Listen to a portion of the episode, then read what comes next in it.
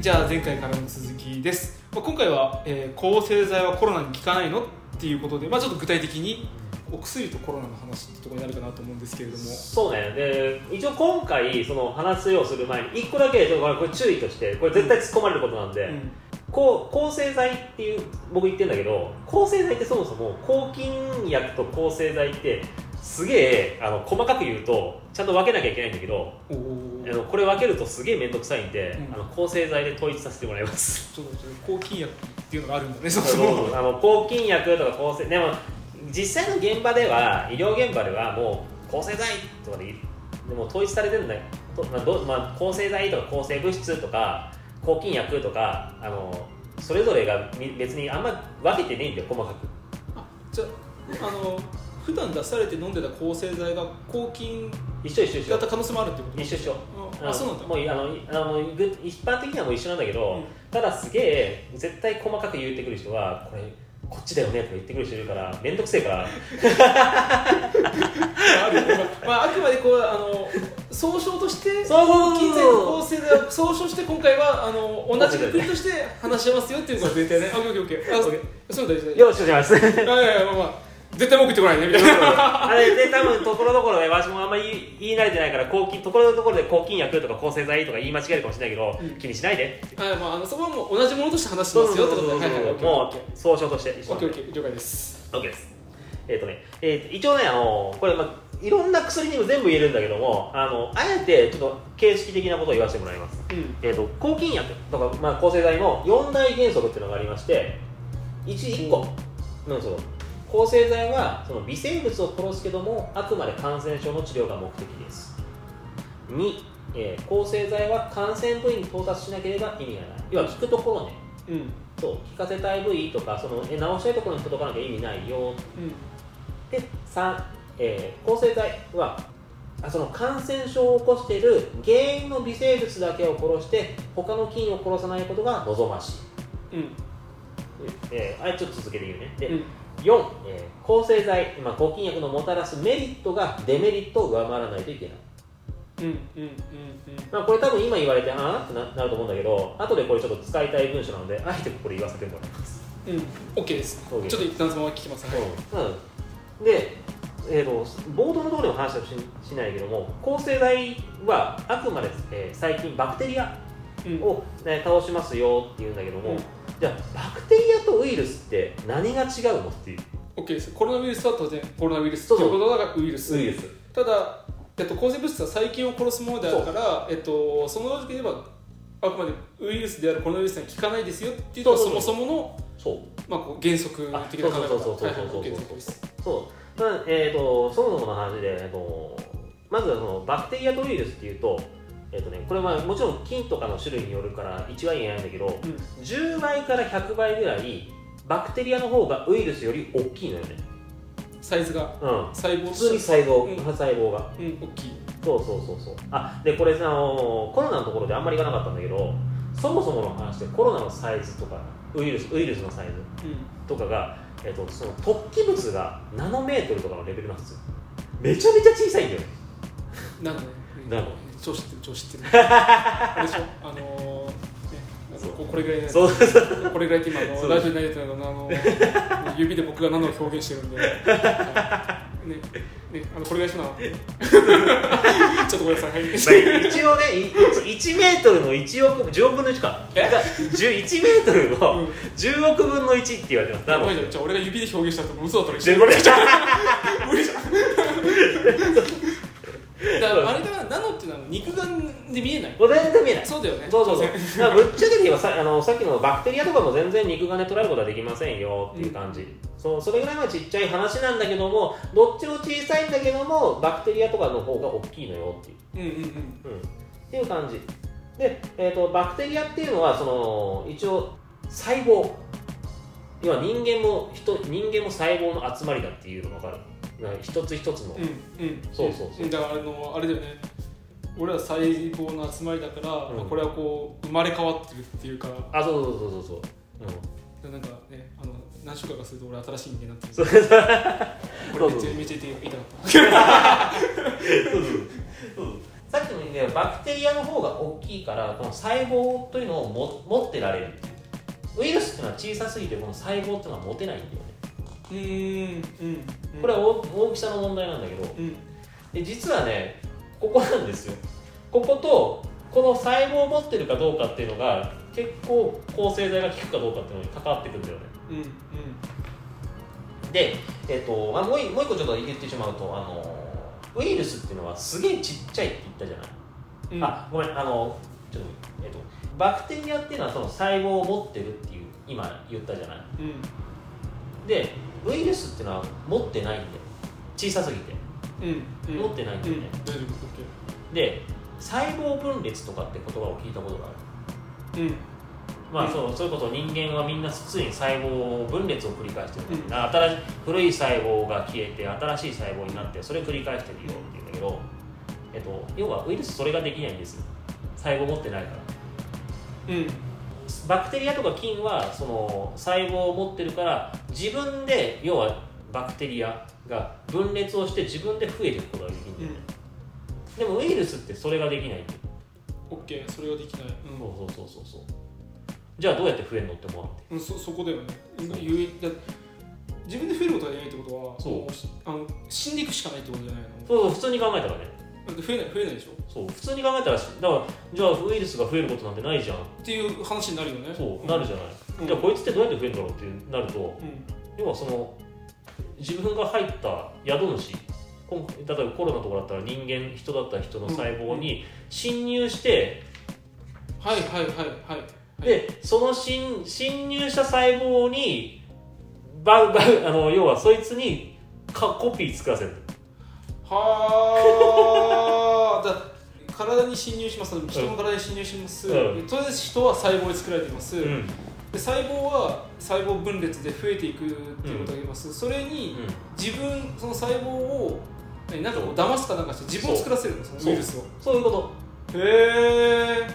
そう、そうやって入っていくんだよ。なんかこれがね、ちょっとね、今すごいざっくばらんに言ったから細かく言うとちょっといろいろ違うよって言われるかもしれないけども、でも大まか的にはそういうことなんだよね。うんうん、でもその自分が入りましたっていう、まあその宿主の細胞に自分のコピーを作らせるっていう、うん、その考え。で、うん、そうやってその細胞の中で増えるの。さっきも言ったじゃん。細胞よりもはるかにちっちゃい。はいはいはい、ウイルスって、うん、だからその細胞の中で自分のコピーを作らせて、うん、そして破裂して外に出てくる。破裂して破裂してなんかなんか細胞の中で増えるんだよ。でも増え続けたら当然いくいつかはそう細胞の中でも抱えきれなくなっちゃうじゃない、はいはいはい、でだそしたらその細胞を壊して外に出てくるっていう。その人間の体にとってはめっちゃ怖いじゃん。そうでしょ。でそれを繰り返すの体の中でめっちゃ怖いじゃん。たまに出るなんかのグロテスクなホラー映画みたいななんかこう感染して中からバーって出てくるみたいなさあ、そう、そういうイメージよ。へー。ウイルスっていうのはそうやって増えて、でこれ今外に出外にバーンって出たって言ったじゃない、うん、で今度はまた外に出たそのそれぞれのウイルスがまた別の細胞に入り込んで、うん、自分のコピーを作らせるっていう。ああ、そういう風にしてウイルスが感染していくんだ。そう、それで体の中で増えていくっていう。ああ、なるほどね。そうそうそうそう。でだから、だから言ってしまえばバクテリアとか菌は一応細胞を持ってるから自分で増えることはできるんだよ、うんうん、でもウイルスは持ってないからそうやって増えるしかないんだよね、うんうん、でもそれはあくまでウイルスはちっちゃいからできることなんだよね、うんうん、じゃあそもそもの話をしましょうという。でも抗生剤ってどうやって効いてるのってなるんだけどね。いや、抗生剤出されたら基本 OK じゃねえかなんかあるんだけどあのこれね、これもあくまでその概論を話すだけで一応まあ細かいこともあと言うちょっとちょっとだけ言うけども、うん、要はに自分の体の中にある細胞と違う細胞がいるのを攻撃するようになってる抗生剤っていうのは。OK。要はえ、わかるね。ちょっとイメージできる。うん。自分の中にいる。だで自分でそう自分の細胞と違うやつを攻撃するようになってる。俺の中村光というの体を作ってる細胞があって、うん、それでも中村光という細胞なんだけれども、うん、それに違う細胞が入ってきたらその細胞を攻撃するんだ。そう。はいはいはいはい。なでさっきも言ったけどバクテリアとか菌っていうのは要は自分と違う細胞なんだよ。オッケーオッケーオッケー。そう。うん、も自分の細胞じゃないやつが体の中に入ってきた、侵入してきた、うん、でどんどん増えてるぞってなったら、うんまあ、抗生剤飲みますよ、うん、ってなったら抗生剤はそうよ今中村コードの細胞じゃないやつがいるぞって、うんうん、あこいつがきっと今例えば悪さしてるぞ、うん、じゃあこいつを攻撃しようっていうのが抗生剤、うんうんうん、これイメージできる、うん、大丈夫大丈夫大丈夫、うん、じゃあウイルスはってなると、うんうん、ウイルスって中村コードの細胞の中に潜むんだよ。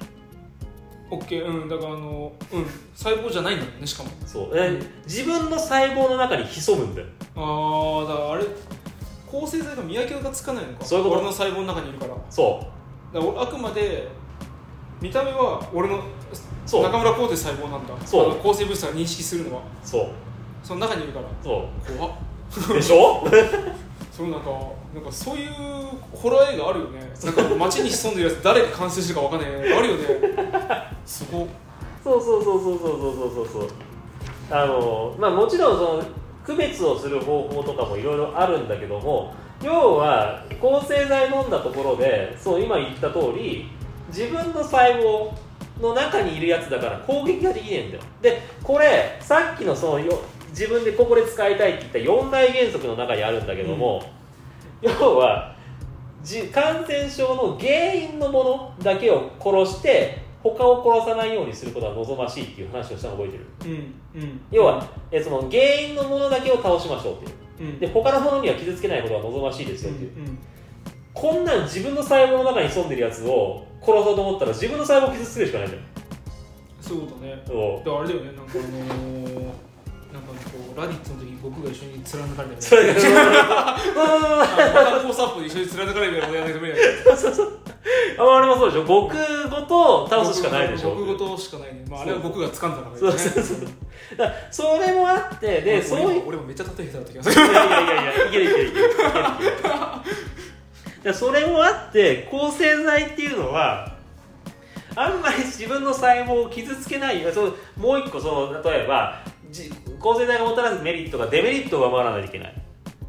治そうと思って自分を傷つけるなんてもってのほかなんですよ。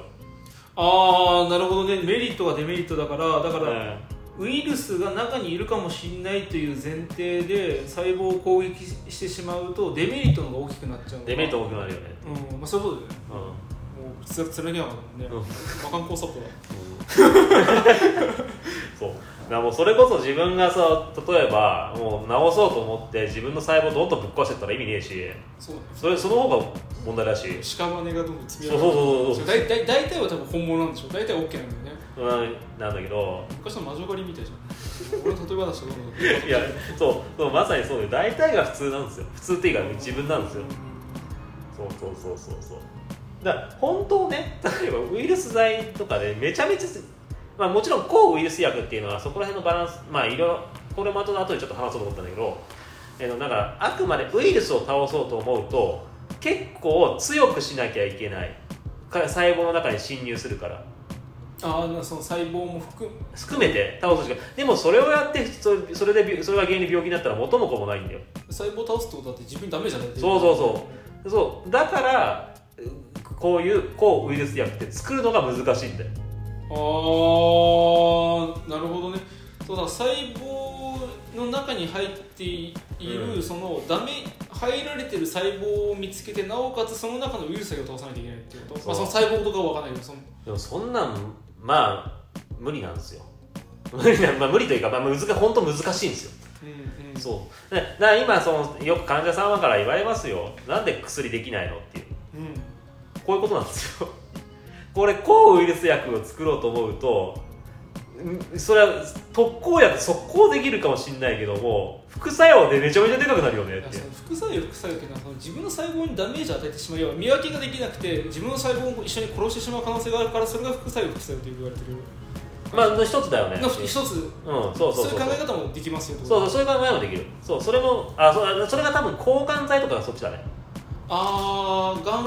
の細胞も殺すけど自分の細胞も殺しちゃう。そうそうそうそうそう。それはその髪が抜けていくとかああいうのはそうだね。その髪のそういう毛髪のあれが細胞が死んじゃってるみたいな感じだったから。そうそうそうそう。とかそういうイメージ。それこそ例えば肝臓がんだったら肝臓に負担がかかあの肝臓も倒しちゃうからとか、まあそうそういうね。なるほどね。抗がん剤ってそういうイメージだよねっていう。その効果を強めてるがゆえに副作用も怖くなるっていうね。ちなみになんだけどさ、うん、コロナウイルスはウイルスじゃん、うん、インフルエンザもウイルスだよね、うん、風邪はどっち？風邪は一応ウイルス。じゃあ風邪、よくさ、風邪で抗生剤出されてるけど本来は直接的に効いてるもんじゃないの？そう。え、あのさ、そこまでって逆なんですけど、でも抗生剤は本来抗生剤は何に効いてるの？抗生剤効く病気っていうか、それはえっとね、そのさ、バクテリアが起こすものなんだけど、まあ、例えば有名なところで言えば膀胱炎とか。あ、そうか、バクテリア、まあ、バクテリアイコール細菌だけど、そうそう、バクテリアとか起こす病気っていうのは膀胱炎とか、あと例えばあの鳥とか魚とか食って要は当たっちゃうってなるじゃん。はいはいはいはい、はい、あれも菌だよねとかあるし、ああ、なんか生の魚とかを、まあ、生, 生の魚じゃなくてちょっと言い方悪いな、うん、まあ、でもそういうちょっとあの腐ってるやつを食べちゃってなんかね、お腹壊したとかそういうでもいいしね。そうそうそう、でもそれもそうあるし、あとは例えば、えー、とそれじゃあ風邪になんで抗生剤が効いてくるかとか、まあ、そこら辺にもなってくるんだけど、うん、えっとそのウイルスとかが原因で、それが原因で体が一時的に機能が弱っちゃうんだよね。要はその そ, そっちの方に、まあ、体の中に集中しなきゃいけないとかで、あ、はいはい、もう体が疲れちゃうんだよね、うん、そのだから例えば風邪とかにかかって症状が出てきちゃう、だるくなるとかで、うん、元気がなくなって体力も落ちてくるんだよね、うん、そういう時ってそれこそいろんないろんな微生物がいるんだよ、うんうん、そういう微生物にかかりやすよりかかりやすくなっちゃうんだよ。あー、なるほど。そう、うん、でそういう微生物にかかった時に、例えば微生物が喉に侵入してきました、で喉が今炎症を起こしてますよ、でこれは、まあ、ウイルスじゃなくてバクテリアとかが原因だったりする、うん、で風邪は治せないけどもせめてここの喉のは治してあげようとか。風邪で例えば喉がやっぱり咳してるっていうのは、別に風邪というウイルスにかかったのが痛くなったんじゃなくて、そのウイルスによってなんかこう弱くなってでバクテリアにかかって痛くなってるって可能性があるところ。あ、だからまあここはすごい曖昧なところで、風邪、風邪になっても、まあ、ウイルスの種類によっても当然それこそインフルエンザにかかりましたってなったら熱が出ますし咳も出ますしお腹も調子悪くなりますとかいろいろな症状を起こすってなるじゃない、うん、でいろんな症状になるっていうかウイルス自体で起こすこともあるんだけど、もともとは今そのいろんな考え方次第なんだけど、基本的には風邪とかでは漠然と抗生剤は使うな、なぜなら抗生剤はそのウイルスには効かないからっていうのが大原則なんだけど、うん、あくまで風邪になりましたでその後の感染症が怖いから使いますっていうことだから、喉が痛いのが今ちょっと質問もらってちょうどなんだけど、喉が痛い、これがウイルスが原因だったらあくまで症状の薬だけで要するにちょっと、はい、咳止めとか、はいはいはい、喉が痛いお薬を抑えるお薬とか、はいはい、でもウイルスにかかったことでバクテリアが原因であのかかりやすくなっちゃって菌が原因で起こしてるってなれば抗生剤使いましょう、うんうん、っていうその違い、うんうんうん、あくまでそのバクテリアその、その症状が何が原因かで使い分ける、うん、っていう感じ。なるほどね。そう、きょきょきょだから風邪で抗生剤が出る理由はそれが理由かなっていう。直接っていうよりも、うん、あのまあ、その直接の可能性もあるし、うん、それによって引き起こバクテリア、まあ、うん、細菌によって引き起こされた、そうそう、あの他の感染症を抑えてウイルスを体が対するのに集中してもらうためみたいな感じのもある。もうでもあるかな、そうだねっていう、そ, その感じかなっていう。うん、そうそうそう、あくまでその今症状を起こしてるのはどこの部位、えー、っとあくまで症状を起こしてるのは何が原因かっていう。うん、その風邪のウイルスだけだったら抗生剤は使わない。でも風邪のウイルスが原因で菌が、えー、と入りやすくなってる、うん、悪さしやすくなってるんだったらそれじゃ倒そう、うんうんうん、っていう感じ、うん、そうそうそう、だからそんな感じで抗生剤と抗ウイルス薬、まあ、えー、とだから抗生剤はウイルス自体には効かないのよね、うんうん、あ、そうそう、でなんか、えーとまあ、こういうウイルス抗ウイルス薬を作るっていうのは本当難しいのよっていう、うんうん、なんかそうだバランスが難しいんだよね。で、あとなんだっけ、そうそうそう、薬で例えばそのウイルス、そうそうで抗ウイルス薬とかがあの難しい理由の一つではあるんだけども、今例えば、えーと、コロナウイルスに 対, 対しての例えば薬ができましたってなっても、うん、でも細胞を傷つけるわけにはいかないから、うん、その要は細胞の表面から先外出てくるって言ったじゃない、うん、その出てきた部分は倒せるようになるかもしれない、その薬はね、まあ、これももちろん時間とかかかるだろうけど、うん、かかるかもしれない。でもそれで結局細胞の中に残ってるやつっていうのは残り続けるわけが可能性があるじゃない、うん、これが多分後遺症とか今引き起こしてる原因なんだろうねって、うんうんうん、だから今回コロナとか、まあ、コロナは特徴的に本当後遺症が多いって言われてる理由なんだけど、やっぱりそういうふうに細胞の中にウイルスが残り続けやすいんだよねっていう、うん、でそれがまたウイルスがはあの増殖して破裂しますよ。でそしたらまたちょっと変異してるかもしれない。で体が悪さしますよ。でだからウイルスって結構再発をしやすいんだよね。うん、他のウイルスもそうなんだけど、えっと、例えば有名なところで言うと帯状疱疹。帯状疱疹。体にブツブツ、うん、あのヘルペスウイルスの一つって言われてるんだけど、うん、えっとなんとか水、まあ、水疱瘡とかみたいな感じので、うん、ブツブツがブワッと出てくる。それが帯みたいになるから帯帯状。あ、帯状で帯状。帯状の疱疹で帯状疱疹って言うんだけど。うん、でこれめちゃめちゃ痛いんだけど、うん、これに関しては一応そのウイルス抗ウイルス剤っていうのがあるのよ、うん、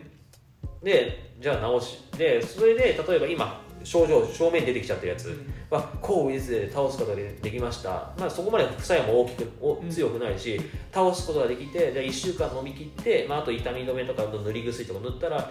あ良くなりましたねって な, なりやすいんだけど、でも今言ったみたいに細胞の中に残ってるんだこいつ。うんうんうん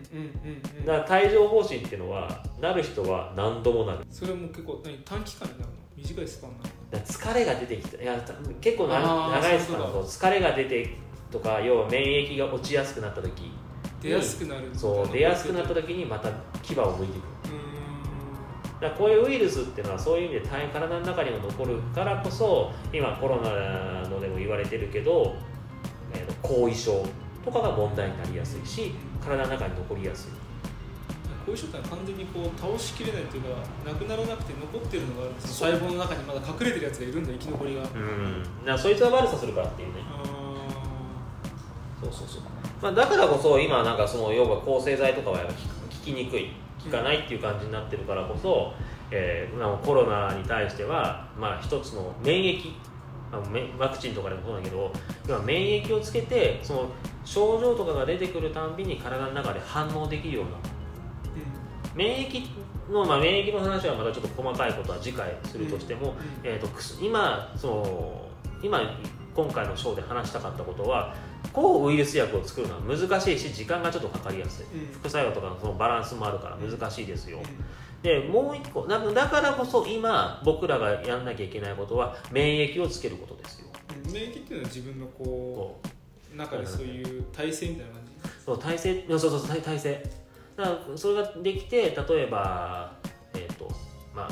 さっきの隠れてきたやつが出てきたってなっても体の中であこいつは悪いやつだって体の中に覚えさせることでそいつが表面に出てきたら退治するっていうのを繰り返す。うん、まあもちろんその一生残るかって言ったらそれはまた別の。別に帯状疱疹みたいに残りやすいかどうかはまだ変わってくると思うんだよね。帯状疱疹はあくまであいつは残りやすいんだけど、じゃあインフルエンザウイルスってずっと体の中に残るかっつったらそんなことない。そうだね、インフルエンザなんか治ったらそうそうそうそうその年はなんかね、そうそうそうそう、うちになんか今年さんかいめだわみたいな話、驚きをする。そうあれあれは単純に型が違うからかかってるだけだ。あ毎年ちょっと変わる。そうそうそうそうそうそう。あれは型があってそれにかかってるだけだから、うん、違う型のにかかってるだけだからあれは別に体の中で残ってるやつが発症するってわけじゃない、うんうんうん、そうそうなコロナに関しては多分たもう本当に ど, どこまで残るかとかわかんないけどどっちにしろ免疫とかつけて体の中を保つようにすればその症状とかも出にくくなるよっていう感じかな。そもそもあるとこ自分の健康をこうちゃんと、うんしっかりすることがベストみたいなところがあるんだ。そうそうそうそうそうそうそうそうそうそうそうそうそうそうだとりあえず、まあまあ、今回その免疫っていうのもすごい話すとめちゃくちゃ長くなるかもしれないから、うんまあ、なんか要点とかサクッとだけ話すとしてもそれをまたちょっと次の時に免疫について話してみたいなと思います、うんうん、なるほど了解です。じゃあちょっと今日はここまでで次回はちょっと免疫についてということでどうも今日はありがとうございました。ありがとうございます。